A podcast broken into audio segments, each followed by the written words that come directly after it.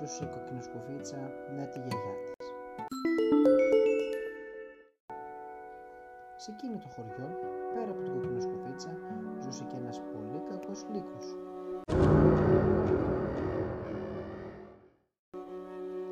Ο λύκος δεν ήξερε